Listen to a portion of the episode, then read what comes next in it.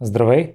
Днес ще те срещна с Яна Петрова, създател на Call Kitchen, уютно споделено място за готвачи и любители на добрата храна.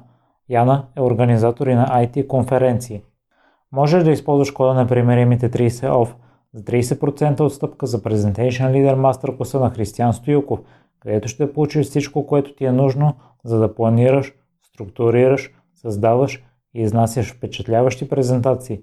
Въжи само за цялата мастер-клас програма – и само за 5 човека. Искам да изкажа огромни благодарности на хората, оставили писмени ревюта и препоръки във Facebook и Apple и че са отделили това време от деня си, за да покажат подкрепата към подкаста. Изключително много ще ми помогнеш, ако го направиш и ти. А сега те оставям с Яна. Здравей, Яна, и благодаря много за приятелата покана. Здравей, аз много благодаря за поканата да се включа. Задължително беше, защото аз се очудвам, че си живял само един живот. Положение, че той е изпълнен с такива предизвикателства и премеждия. И най-много ми направи впечатление в твоя характер, че си идеалистичен човек. Забелязвам, че в днешно време има много малка шепа хора, които са така. Откъде произлиза това? За първи път май ми задават този въпрос. Ами, за мен произлиза от възпитанието и детските книжки, които съм чела. Защото начина по който а, винаги съм била възпитавана вкъщи не е позволявал нещо различно от това. Не, не, не си представям да може да е различно, но всъщност аз чета от доста малка. И си давам сметка, че може би голяма част от а, и от позитивизма, и от, от друга страна частта свързана с идеалите и с а, честността идват от а, детските книжки, детските приказки, в които когато ти си добър и когато а, правиш нещата, които трябва, всъщност всичко се случва добре. Яна, ти си прекарала две години в Холандия. Аз обичам да задавам а, въпроса за живота в чужбина на хората, които имат опит. Ти споделяш, че някои неща са били по-лесни там, отколкото тук, но някои са били несъизмеримо трудни. Ще ми е интересно да кажеш кои са точно те. Ами, адаптацията там е, не е страшно лесна зависи с каква цел отиваш. Когато заминах, аз имах желание да запиша една много специфична магистратура и съответно да задълбая малко повече в академична дейност. А, и тръгнах с убеждението, че съм достатъчно подготвена за това нещо. Оказа се, че нивото на образование е доста различно тук и там, на висше образование. Предполагам, че и на не само на висше. А, съответно това беше един от първите удари. Отивайки там с едни отлични оценки от тукашни университети, аз вярвах, че всъщност ще е много лесно да продължа да, да, да правя това, за което си мислих, че отивам. А, но всъщност не се случи така. И начина по който аз си представях адаптацията, а, запознаването с други хора през а, срещите в университета, всъщност тази среда я нямах. И доста, това беше и в един период, в който а, все още не беше позволено съвсем свободно българи и румънци да работят. Съответно, немалко време аз прекарах работейки с а, колеги в а, различни краища на света, дистанционно за американска компания което доведе до още повече прекарване на време вкъщи, почти никакви социални контакти. Беше много различно от това, с което бях свикнала тук. Така че това не беше от най-лесните неща, но а, едни такива съвсем ежедневни неща бяха много лесни. Комуникацията с а, държавата, с администрацията, с хората, на които искаш да зададеш въпроси. Вече на един малко по-следващ етап, когато започнах да работя и с холандци, а, установих колко е лесно а, заради техния специфичен, директен начин на комуникация. И това си остана нещо, което и до момента ценя страшно много чистата и ясна комуникация. Ти си обиколила и други държави в Европа, но след първото ти посещение в Дания не ти се е ходила никъде другаде. Откъде идва любовта ти към Дания? Ами аз се шегувам, че вероятно съм била женски викинг а, в някои от предишните животи. Ти започна с това, че се чудиш нали, как е само един. Със сигурност а, не, не мога да се сетя да е било свързано с а, нещо, което съм чела като дете, за да ми е толкова скъпо. Но скандинавската митология, скандинавската култура винаги ми е била много интересна. И дори в последните години на гимназията, когато бях страшно объркана какво ми се учи, а, какъв е следващия ми път, защото интересите ми винаги са били много, скандинавистиката беше на едно от челните места заради влечението към тази култура. И въпреки, че бях ходила в, а, в Швеция, в а, Финландия, не бях ходила в Дания до преди две години. И тогава за 30-я ми рожден ден, като подарък, получих една екскурзия до там. И от този момент нататък, мисля, че 90% от пътуванията и моите, и семейните са винаги до Дания. И много конкретно до Копенхаген. Нещо, което още след живота в Холандия установих е, че всъщност на мен ми харесва много да живея около вода. Аз съм родена в Пловдив. Марица тогава, така, от годините, в които я помня, нямаше много вода, т.е. не идва от там, но а, на мен ми харесва да, се, да, да виждам движение във водата, да, да виждам самата вода, това ми дава някакво спокойствие. И вероятно част от причините да ми е толкова хубаво в Дания и конкретно в Копенхаген е това, че той е заобиколен от вода, а, прекрасните канали, хората, които плуват насам натам, кой с лодки, кой без. Това е нещо, което много ме впечатли. Отделно а, Копенхаген е в последните години една от кулинарните столици на, а, на света и на Европа. И всъщност всяко пътуване е било съчетано с пробване на нови неща, с откриване на нови места. И за това го чувствам толкова скъпо. Яна, при заминаването ти за Холандия си мислил, че в България нещата няма как да се получат. Това твърдение се е оказало невярно и решаваш да бъдеш част от промените, когато ти е приключило образованието. Какви са били промените, които видя и си решил, че нещата и тук могат да се получат? Ами, когато се върнах от Холандия, това беше в края на 2012, началото на 2013 година, ние започнахме да организираме едни много интересни събития. Идеята им беше да се съберат хора, които а, искат основно да дават, хора, които създават средата. Не, не разчитат тя да ги намери, а се събират и заедно я създават.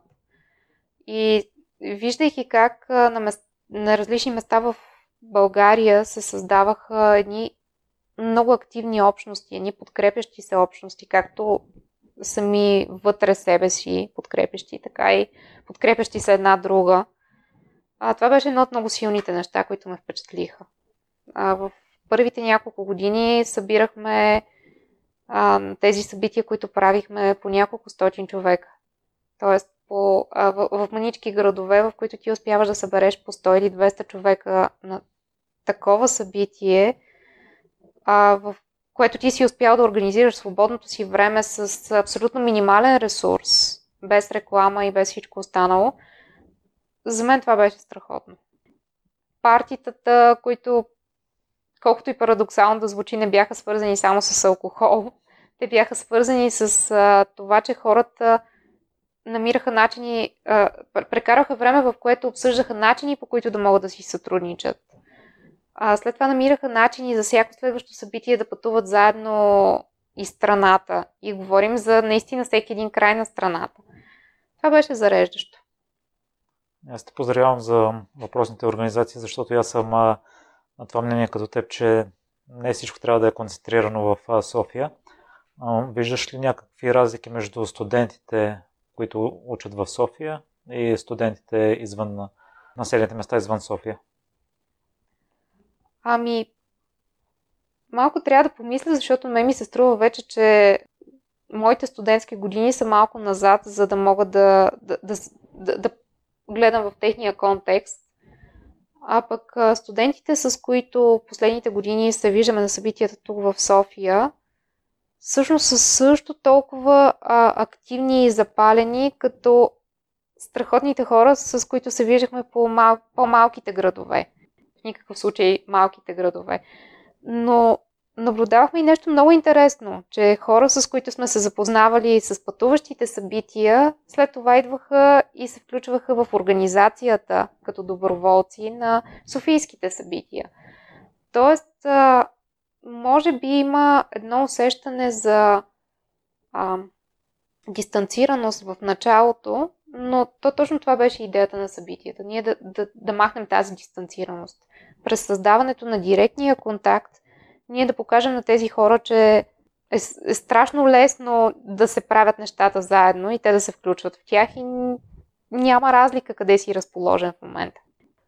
Яно, кои твои качества смяташ, че са ти помогнали за да станеш след това главен организатор в Open Fest? И кои идеи за подобрения всъщност си давала, което също е допринесло за това да станеш главен организатор? Ами, за мен самия въпрос и предложение, когато а, организаторите ми предложиха да се включа към техния екип, а, началото беше доста изненадващ, защото аз приемах, че всичко, което съм правила преди да се включа в OpenFest, беше просто защото ми беше безумно интересно. Виждах неща, които можеха да се подобрят и имах енергията да задействам тези промени. Какви са нещата, които са ми помогнали? Ами, може би точно това, че за мен ако едно нещо си си го помислил и, и си продължил да го мислиш известно време и си си го визуализирал, няма други стъпки и възможности да разбереш ще стане ли то, освен да направиш всяко нещо по пътеката и да го видиш да се случва. И всъщност нещата, които първата година, когато аз се включих, всъщност годината преди да се пребера в България, аз се включих като лектор в OpenFest – аз просто видях неща, които можеха да са по, по, по-леки, можеха да бъдат а, малко по-щадящи за организаторите. Ми се прииска да тествам дали това нещо може да се случи. И слава богу намерих хора, които мислеха по същия начин, защото аз съм много далеч от идеята, че подобна промяна а, може човек да направи сам идеите са прекрасно нещо, но самия човек много често се уморява. И затова е важно да имаш хора, с които гледате в една посока и когато се умориш, те могат да помогнат. Всъщност в последните години, които се включих в организацията на OpenFest, ние направихме един много постоянен и много отдаден екип. И голяма част от този екип продължи да се включва всяка година, което направи самото изживяване по организацията много по-приятно, много по-леко. Тоест, ако преди това хората се натоварваха а, по много месеци, то в един момент а, при, при създаване на различна организация работата беше разпределена между хората и те успяваха да изпитат удоволствието от нея, от това да се учат на нови неща, от това да общуват с а, хора, които мислят по същия начин и умората да не е водеща в а, в тяхното участие. И да се връщат всяка година. Яна, какво смяташ, че повечето хора не разбират за организаторите на събития? Добре, това трябва да го помисля. Според мен повечето хора не знаят колко много мънички, мънички неща човек трябва да направи, за да може накрая, когато дойдеш на едно събитие, всеки един елемент да е навързан с другите. Ако човек не е бил в обувките на организатора на събития, той не може да си представи колко, колко много са тези детайли.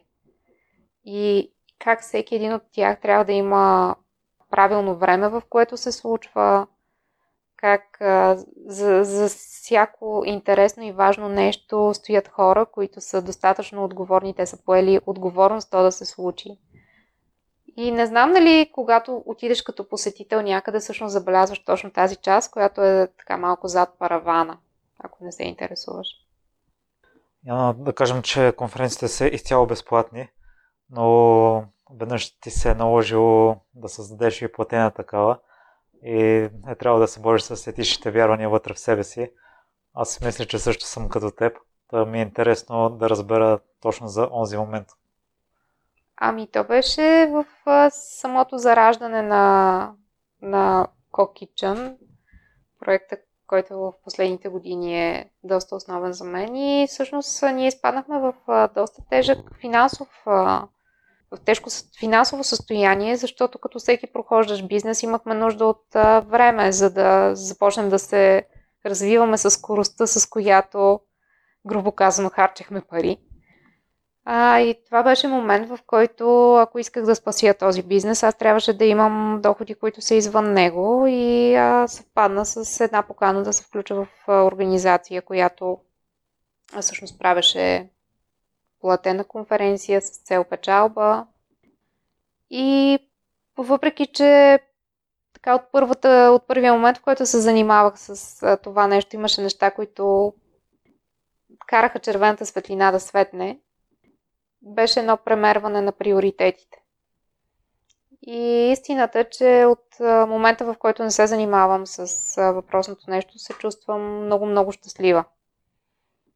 Идеята за кухнята ти е дошла от необходимостта да ядеш качествена храна, когато нямаш възможност да си я приготвиш, когато си навън.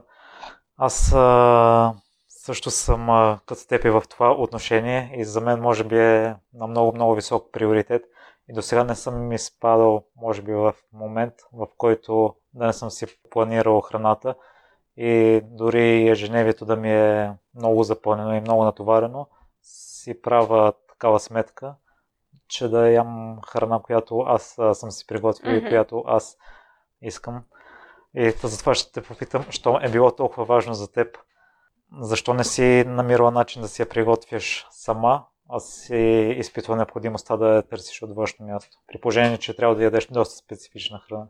Ами, това беше първо да отбележа, че нали, тя беше специфична по мой избор, не заради а, някакво конкретно заболяване, което може би ми даваше и точно това усещане, че ще се справя, ще намеря време, ще намеря възможност, но това беше момента, в който бъдейки се върнала в България съвсем скоро, аз си възстановявах голяма част от социалните кръгове.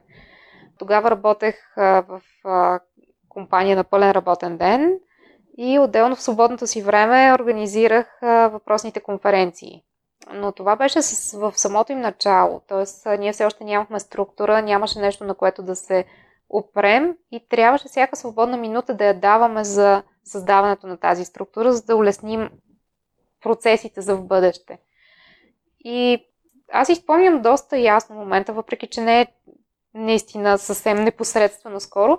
Спомням си как, въпреки че аз продължавах да готвя не малко, защото винаги съм го правила и защото ми харесва, а, имаше моменти, в които физически нямах тази възможност. Тоест, един ангажимент покриваше времето на другия ангажимент – и това водеше до едно непрестанно бързане. В моменти, в които ти не си се обезпечил с, с нещо, което да хапнеш, всъщност ти пропускаш храненето. И всъщност това беше момента, в който аз изпитах тази остра нужда.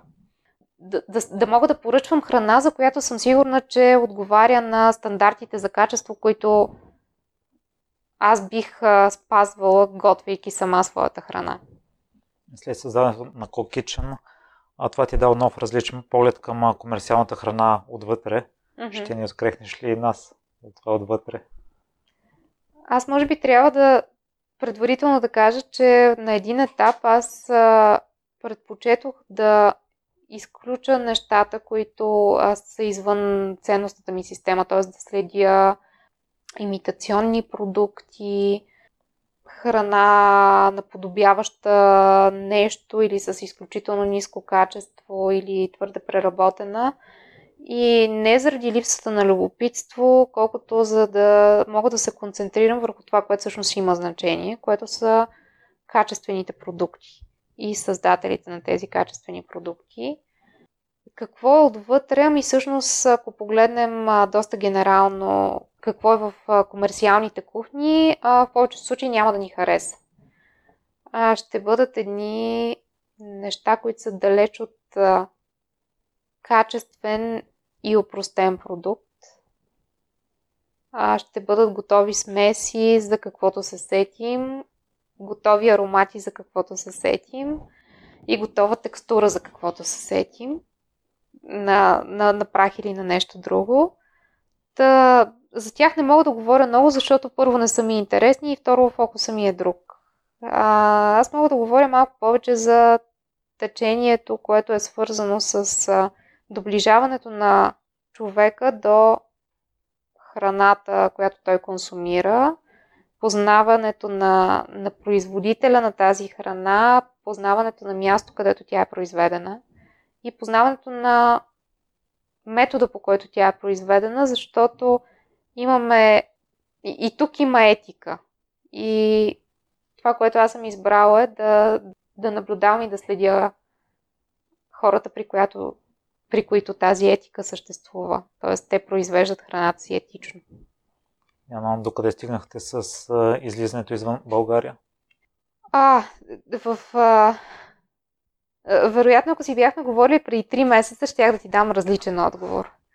Сега бих а, отговорила, че от следващата седмица ще имаме собствена градина и фокуса ни е доста по-близък от излизането извън България.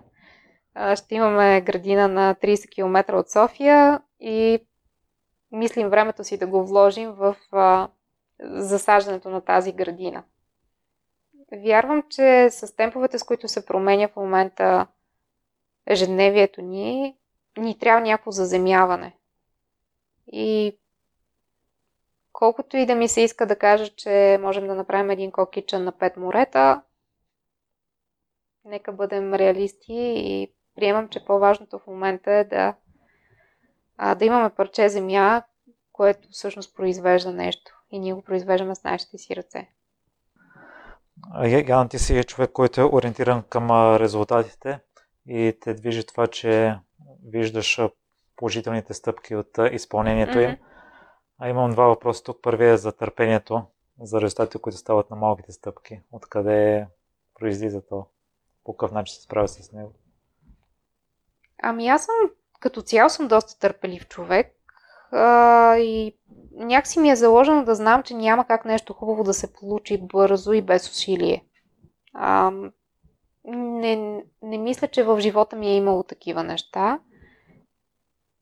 А и смятам, че това е нормалната динамика. Когато влагаш, получаваш. Когато си търпелив, нещата се нареждат.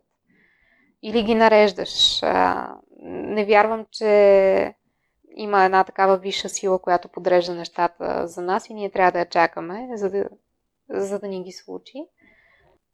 Вероятно е просто въпрос на, на характер и не, доста по-рядко имам проблем с, а, с нетърпение, отколкото проблем създаден от прекомерно търпение. Нека го кажа така. Хубавото е и това, на което се уча е всъщност, че моментите, в които нещо вече ми дотежи крайно много, са моментите, в които, независимо, че е трябвало време за да се случи това нещо, са моментите, в които просто съм убедена, че това нещо трябва да, да не е част от живота ми. А по какъв начин се справиш с незадоволителните резултати? Ми научих се да ги приемам. Те има резултати, които можем да, да променим и ако те са важни за нас, ние моментално се хващаме в това да ги подобрим, се, се амбицираме да ги подобрим. Но има адски много неща, които биха могли да не са достатъчно задоволителни, но също така биха могли да са в графата недостатъчно важни. И това, на което се уча в момента е да, да пускам тези, които не са достатъчно важни. Защото има много неща, които няма да са перфектни, но няма и значение, че не са перфектни. А има неща, за които е важно да вложим усилия и те да станат по-добри. Покрай всичките ти преживявания си намерила време за два бърнаута. От първия си научила, че не можеш всичко. От тогава насам на какво избираш да кажеш да и на какво не? все повече се уча да, да казвам да само на нещата, които ми доставят наистина удоволствие или нещата, за които знам, че помагат на добри хора. И тук сигурно ще попиташ какво прави един човек добър. А, за мен става малко по-лесно във времето да мога бързо да преценя а, дали един човек просто е генерално добър. Дали ценностните ни системи пасват и този човек всъщност е насочен към това да прави добри неща за хората, независимо какъв, как, какво очаква и дали очаква нещо. Та, всъщност, това концентриране на, на енергията, която влагам в последните години, е нещо, което предполагам ще се уча докато, докато си отида от този свят. Много би било така нескромно да кажа, хей, вече не правя грешки. Аз съм убедена, че правя, може би съм го казвала и на други места, но аз правя минимум 40% грешки. От, т.е. минимум 40% от решенията ми не са правилни. И това е окей, okay, защото аз имам цялата свобода да ги поправя. И за момента сякаш имам и времето. Та да. А защо допусна да се стигне и до втори? Защото понякога амбициите са ни по-големи от а, а, амбициите и желанието да се докажем основно на себе си са ни карат да имаме лоша преценка, свързана с а, възможностите ни. Тоест, опитваме се, а много обичам този израз, опитваш се да, да надскочиш сянката си, който всъщност има няколко значения, но човек не може да надскочи сянката си. И е много важно да все по-добре да познава себе си във времето, за да може да ги предвижда максимално рано. Дали ще са неща свързани с бърнаут, дали ще е просто някакъв емоционален срив, дали ще дори можем да го... То може и да е някаква крайна физическа преумора, която води със себе си, кажем, рухване на, на, на тялото, появяване на болести. Много е важно човек да, да задълбава все повече в а, себепознанието, за да може да усеща знаците. И когато му се случи, защото един път може да е случайно, обаче ако втория път, след втория път не обърнеш внимание, не си си взел полуките, то значи се опитваш да, да постигаш различни резултати с едни и същи действия, което не се случва. Именно заради това много ме очуди факта, че сте си взели куче в периода, в който сте работили по 15 часа на ден, за да оцелее кухнята, което ми се струва нелогично. Ти споделиш, че няма лош момент да си вземеш куче. А, аз съм все по-убедена в това нещо. Истината че ние много дълго време отлагахме да си вземем куче, именно защото бяхме много заети и знаехме, че не можем да му обърнем внимание. А, имам една много лична история, която може може би не съм разказвала, но аз все още си спомням и датата, на която се случи. Ние взехме нашото куче на 20 април. Тогава тя пристигна, тя от Търново. Видяхме на снимка и си казахме ми, добре, хайде пък да пробваме. Защо да не може, ако толкова много искаме? Някога една снимка може много да те грабне и въпреки, че преди това бяхме виждали много сладки кученца, просто историята на това ни впечатли а, писахме на хората, при които тя беше. Те казаха ми, нея вече осиновиха. Ние казахме ми, добре, значи съдба. Решихме така по лесния начин да, да го решим. И седмица по-късно те ни писаха, че всъщност никой не е взел кученцето и можем ние да я вземем. Когато тя пристигна, аз не съм от хората, които лесно се плашат, обаче изведнъж се стреснах. Не защото е много страшна, напротив, тя е прекрасна. Стреснах се, че има едно същество, което идва и ще му трябва време то да свикне с нас, но аз не осъзнавах колко време на мен ще ми трябва аз да свикна с него и с нещата, които то търси. Цялата обич и, и разходки и внимание, аз не знаех дали на онзи етап, в който ние бяхме толкова заети, можехме да... Аз можех да отделя това. Тя дойде на 20 април. На 1 юни имахме едно събитие за една много голяма българска банка. Всъщност беше така едно от събитията, в които трябваше да се докажем. Банката откриваше нов клон, ние бяхме с препоръки а, и ние трябваше да се погрижим за, за коктейла на новия клон. И аз бях убедена, че ние сме планирали всичко, само че тогава работихме с... все още бяхме още по-мънички и трябваше да си немем част от а, нещата, които пристигнаха, чаши, маси и подобни неща, трябваше да ги немем от един подизпълнител. И аз бях убедена, че няма какво да се обърка, защото това е така една голяма компания с опит, вероятно 20 години над нашия.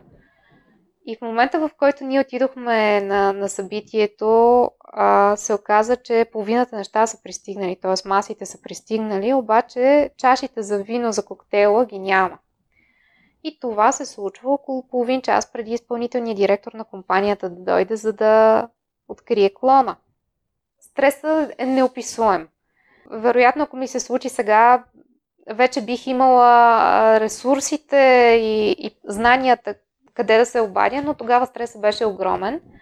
Дамата, която беше управител на, на колона, вероятно беше още по-стресирана от предишните дни от този въпросен ден и това нещо, което се беше случило, но тя реагира страшно неприятно.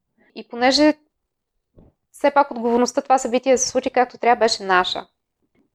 На мен ми стана физически адски лошо а, намерихме начин. Един колега успя да намери в района през няколко магазина чаши. Все пак имаше чаши, коктейла мина, но самата реакция на, на дамата там и начина по който тя се отнесе и начин, целият стрес, който се беше струпал върху мен, всъщност ми се отразиха много, много неприятно. И прибирайки се в къщи, аз почти бях колабирала. Толкова зле ми беше, това е по средата на деня и тогава на вратата ме посрещна Фокси. А в момента, в който аз се видях, просто се разплаках. Това е този тип а, плач, който, нали, а, ти не можеш да, да издържиш повече. Ти го правиш, защото емоцията е била толкова силна и ти, за да изглеждаш професионално, не си го правил, но в момента, в който затвориш вратата, може да си го позволиш. Това кученце Разбра цялото това нещо, лепна се за мен и не се отдали от мен до вечерта. Дойде, легна си, за нея не беше позволено до този момент да се качва по леглата. Тя си имаше само на един диван. Лепна се и всъщност това беше момента, в който аз осъзнах, че стресовите моменти няма да са по-малко за нас. Но това да има едно още едно същество, което ги усеща и което е там и, и го е грижа за теб и е до теб, е много ценно.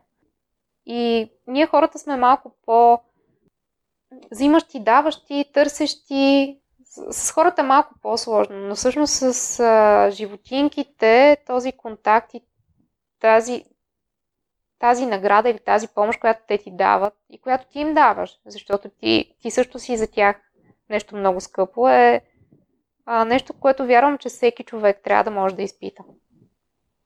Яна, сега ще ни разкажеш ли за спортните ти премеждия и желания? За съжаление, плановете се объркаха. Ами, плановете се объркаха. Аз. А... Това също е такава една малко по-лична история, но а, много изненадващо през а, ноември месец, а, така в а, най-активното време от годината, а, претърпях една доста тежка операция. И в такива моменти човек осъзнава колко е.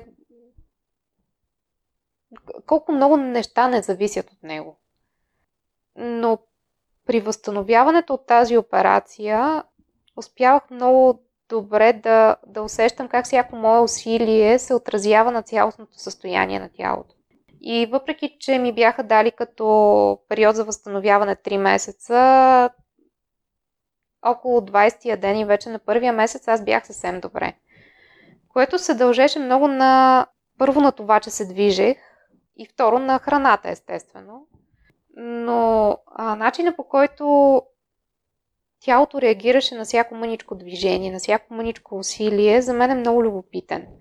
И тъй като в последните години не се бях занимавала активно с спорт, просто беше много трудно да запазя ритъма от преди Кокичън и да продължа с толкова чести тренировки след това. Реших, че може би трябва да се върна към тях. Че то времето няма да се отвори само, ами аз трябва да, си, да намеря как да си го отворя и всъщност трябва да си намеря мотивация. А, за мен беше много ценно да намеря човек, който да ми даде първоначалните напътствия и с който в началото да започна да тренирам. И страшно случайно февруари месец през един фейсбук пост успях да, да се намеря с а, Владимир Новков, който всъщност е бил и твой гост. Видяхме се, поговорихме и аз казах, хей, ей, тук имам един а, срок, в който аз искам да избягам един маратон. Защо точно маратон? Първо, защото а, мястото е Копенхаген, т.е. аз знаех, че конкретно искам да отида там, а пък там нямаше полумаратон.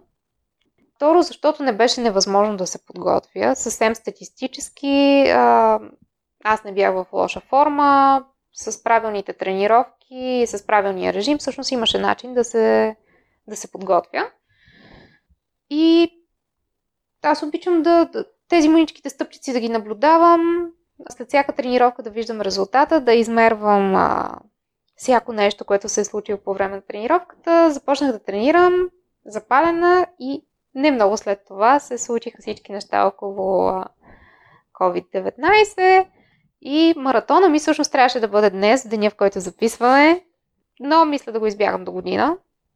Пък и да не успя да избягам него, ще си направя такъв собствен маратон. Не съм притеснена, че няма да избягам маратон. За мен беше много важно да, да намеря правилния подход към това да се върна към спорта, без да, да изпитвам усещане, че всъщност той ми отнема нещо. Трябваше да, да пренасоча мисленето си към това, че всъщност спорта ми дава, но не ми отнема от времето. И а, тичането и начина по който в момента правя тренировки са много съобразени с това, че аз нямам усещане, че трябва да блокирам време само за това нещо, но имам усещането, че всъщност мога по всяко време да го направя, когато имам свободно такова или когато нямам свободно, но имам необходимост да направя тренировка. Та, да, ние с спорта се гоним през годините. Мисля, че тази година се намерихме. Радвам се за което. Ти вече спомена за малките стъпки, които дават резултат, но има и такива незначителни, които също са допринесли много за живота ти. Това да си миеш чините веднага след като се наядеш. Какво всъщност дава това? Ами, това дава дисциплината. А дисциплината е нещото, което а, ни държи в моментите, в които трябва да се борим с воля или трябва да се борим с... А, дали да класифицираме и мързала някъде там. Или с а, желание и нежелания. Всъщност, а, за мен дисциплината е нещо, което трябва да бъде... На дисциплината трябва да се набляга доста повече. И може би защото съм расла така в едно време, в което май никой не знаеше какво да прави. И в нашата образователна система неща, свързани с дисциплина, не бяха особено засегнати. Тоест, тя не се отразяваше на това дали завършваш, как завършваш. Аз дисциплината я развих у себе си много по-късно. В, а, така, след 20-те си години и си мисля, че ако по-рано ми се беше случило, ако по-рано бях започнала да мия чиниите и да, а, ако накисна пране, да го изпера веднага и да го простра веднага, живота ми ще, ще се стече по малко по-бърз начин, вероятно. И много от нещата, които съм пропускала, много от сроковете, които съм пропускала, нямаше да ги пропусна. И за това намерих начин всъщност да, да, да култивирам тази дисциплина, без това да ми създава трудност. Аз не се чувствам зле, ако трябва да направя нещо, защото знам, че то ще ми даде по-добър старт в следващия момент. И ако аз измия чиниите тази вечер, мивката ми сутринта ще е празна, което ще ме направи по-щастлива, но ще ми спести от времето на сутринта. Има ли такива други малки неща в ежедневието ти, на които на пръв поглед изглеждат незначителни, пък дават голям ефект? Ами, това е нещо, което правя вече доста години. Аз си вечер, дори когато съм уморена, ако нямам сили да отметна повече задачи, сядам и си записвам задачите, които не мога да си отметна в един таск, в тулче, което се занимава с task management. А, аз съм споделяла колко много обичам като отметна задачата и то да казва пил. Но всъщност за мен е огромно спокойствие да знам, че всяко нещо, което трябва да се свърши е записано, защото това освобождава мислите ми от него. И а, нещо, много е простичко. И може да е нещо съвсем мъничко типа на плати си а, телефона или а, смени табелката на вратата. Неща, които ти вероятно като минеш ще се сетиш. Обаче когато ги имаш написани там, спираш да ги мислиш, на другия ден отваряш и все едно си нямаш мръсни чинии. Чиниите са ти подсушени, ти само трябва да вземеш чиния и да си сипаш нещо вътре. Та, за мен е близка метафората за това, че ако ти излезеш всичко, което искаш да, да, да свършиш и трябва да свършиш, след това ти е много по-лесно да, да знаеш откъде да започнеш, да го подредиш. Но това всъщност е и една практика, която в последните години много ми помага при общуването с хора. А, не отлагам неща, които искам да, да изговоря с някой, защото може да се случи всичко и аз да не мога да го изговоря и то ще стои като една мръсна чиния. В момента, в който нещото се появи, аз се опитвам да го изчистя. Би могло да е конфликт, би могло да е коментар, би могло да е нещо, което ти просто трябва да вкараш в а, комуникацията си с друг човек. И когато го изчистя, всъщност оставам с много по-мирно съзнание, защото спирам да се чудя а какво би казал, какво би си помислил или дали пък той нещо или тя нещо не, сега не си мисли. Та, да, мънички неща, обаче много значително подобриха начина по който аз се чувствам и общувам с хората. Силвина, ти можеш ли да добавиш нещо? Къде искаш ли да добавиш нещо тук, да се включиш ти? По-скоро се съгласявам. Аз почнах да правя. Защото ти си специалистката по остави това. То, точно това е, точно това създава на някакво хубаво усещане, тия дребните работи. Аз хората, с които работя, точно същото им казвам. Ей, такива дребни неща. Вчера водя едно обучение за букбанк, голямо такова, за такива някакви древни навици, които им помагат, докато работят дистанционно. И те, е хубаво, но кога ще ни дадете техники за справяне с стреса? И аз казвам, то всичко това, тия древните неща, да. те помагат да усетно точно това, да намалиш стрес. Няма нещо, което да направиш и изведнъж стреса да изчезне. Е, такива работи. Според мен то проблема идва от това, че наистина хората търсят някакви много генерални отговори, обаче ето, ако за мен чиниите са били нещото, което променя цялостната картинка, защото аз не се шегувам, наистина са чиниите. Ако ти си склонен да си оставаш чиниите мръсни, след това си склонен да трупаш още. И то това нещо се отнася за, и за отношенията ти, и за, а, ако щеш, неплатените сметки. Тоест, това са неща, които а, научиш ли се веднъж да не ги оставяш, всичко е лесно. И за мен това дори не представлява трудност. Аз не мога да... А, аз съм от хората, за които е много по-лесно. Говорим... А, след като съм се консултирала с книги, за мен е много лесно да си изградя или да си махна навици. Тоест на мен не ми трябва този традиционния период от 20, 20 или 21 дни, колко бяха, за да създам нещо такова. За мен е важно в а, главата си аз да кажа това е добре, защото и оттам нататък почвам да го правя без то да ми създава трудност. Обаче си давам сметка, че всъщност при повечето хора не е така. Защото иначе нямаше да има хора, които да пушат, нали, съзнателно, знайки, че а, те дават парите си за отрова, която ще им създаде огромни грижи и вероятно ще им скъси живота. Айде да кажем, че с алкохолизма е съвсем различно, т.е. той не влиза в тази алкохолизъм и наркотици, но ако един човек осъзнава, че нещо е по-добро, какво би го спряло да го направи? То за мен е неясно какво би ме спряло да го направя. Но това нещо преди не беше така. Това нещо се промени в момента, в който аз си казах, добре, да ако мога да го свърша днес, никога няма да го оставям за утре. Защото аз утре ще имам друго и защото утре искам да започна на чисто. И много ми се ще да мога това да го обяснявам на хора, за да, за да им стане по-лесно, обаче аз и осъзнавам, че съм се отдръпнала от хора, в които не го виждам това. Може би не, не мога да преценя, даже не го приемам като нещо добро, че се е случило.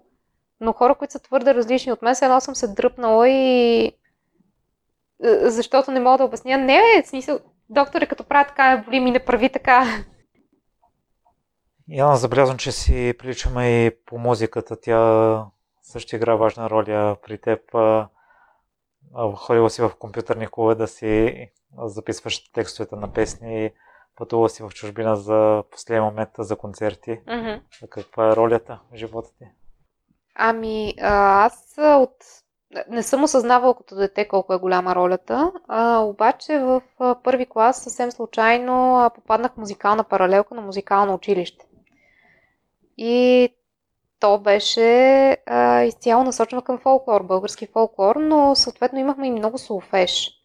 Тоест не само частта с пеенето, ми частта с разбирането на музиката. И преподавателката, която имах, беше една великолепна жена, която успя да запали нас всички по това да искаме да разберем и да усетим музиката. И вкусовете ми са се формирали много по-късно, но със сигурност тези първи 7 години с такъв досег до нея са имали значение. В последните години изключително много се променят нещата, които забелязвам. Музика, която преди не е била интересна за мен, а изведнъж се превръща в ежедневие. Започвам да сякаш да, да приемам по-различни неща и това много ми допада. Но всъщност още по-хубавото е, че в последните години слушам музиката и чета за контекста, в който тя е създадена. Защото това прави... Аз естествено прави паралела с храната. Когато ти знаеш как една храна е отгледана, от кого е отгледана, от кого е сготвена, откъде идва рецептата, вероятно ти се чувстваш много по-емоционално свързан с нея. Особено ако храната е важна за теб, както е важна за мен. А в случая с музиката е много подобно ако ти просто харесваш една мелодия, е страхотно, но в момента, в който разбереш историята зад нея, ти започваш да разбираш и музиката. И това е, това е, да, едно от хобитата ми в последните години. За съжаление, все по-малко ходя на концерти, но пък все по-малко изпитвам и необходимостта да ходя. На последните няколко много ценни концерта за мен така се случи, че винаги имах по два билета. Не, може би на единия не.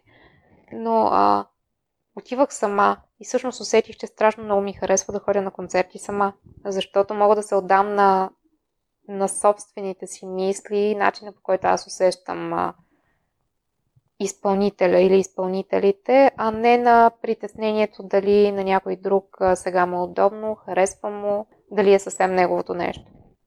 А на къде слушателите могат да се свържат с теб или да следят активностите ти? Ами най-лесно е да го правят, да, да, да се свържат с мен в Facebook или в LinkedIn. Ако част от професионалните неща, с които се занимавам, са, ми, са им интересни, нека ме намерят в LinkedIn. А, могат да следят а, и мен и Кокичен в Instagram, защото въпреки, че споделяме доста така подобни неща, има и някои различни и всъщност следейки Кокиченски акаунт в Instagram, и в Фейсбук, те могат да разбират за събитията, на които почти винаги съм и аз. В какво си се провалила? О, в много неща. В много, много, много неща. Само, че трябва да се замисля за да ги изредя, защото някакси съм избрала да не задълбавам нещата, в които съм се проваляла. Тоест, взимам си урока и пускам нещо да си отиде. За мен урока е важен, но а, тъгата от това, че си се провалил, не ти помага и трябва да я пуснеш. То е... Измиваш я. Наистина ми стана интересно, какво съм се провалила. Провалила съм се в няколко връзки. Това е... Аз си мисля, че хората всички успяваме да го правим това нещо, особено когато а, все още имаме... Все още не сме се открили себе си, за да можем да сме добре във връзка. Това ли е урок, който научи от това, че първо трябва да открием себе си? Това е урока, който е най-важен за всичко, което правим. И изключително важен за връзките. А с какво се гордееш най-много? Всъщност се гордея, че, че когато трябва да остана някъде, оставам. Че когато има неща, които е важно да се свършат, вярата ми помага да, вярата ми, че ще се свършат и че ще се случат, много ми помага аз да намеря ни неподозирани сили. И смятам, че това е едно от много важните ми качества, всъщност да... А, защото освен да, да, да, да си миеш чиниите, е много важно да довършваш всички чинии в мивката и след това да измиеш и мивката. Не само да, а, да, да, да, да направиш нещата на повърхността. И се гордея, че в годините съм успяла да, да, да се науча да правя тези две неща, които не са ми били изобщо вродени. Изключителни благодарности за гостуването, Яна. Беше ми много приятно да те слушам през всичкото това време и си наистина възхитителен човек. Много благодаря и аз за поканата и пожелавам успехи на теб и на подкаста. Благодаря, подобно. Благодаря ти, че остана до края. Ако този епизод е вдъхновил, изпрати го на трима приятели. А ако искаш да споделиш мнението си с мен или да ми дадеш препоръка, пиши ми във Facebook страницата на Непримиримите подкаст. Усмихнат ден ти желая!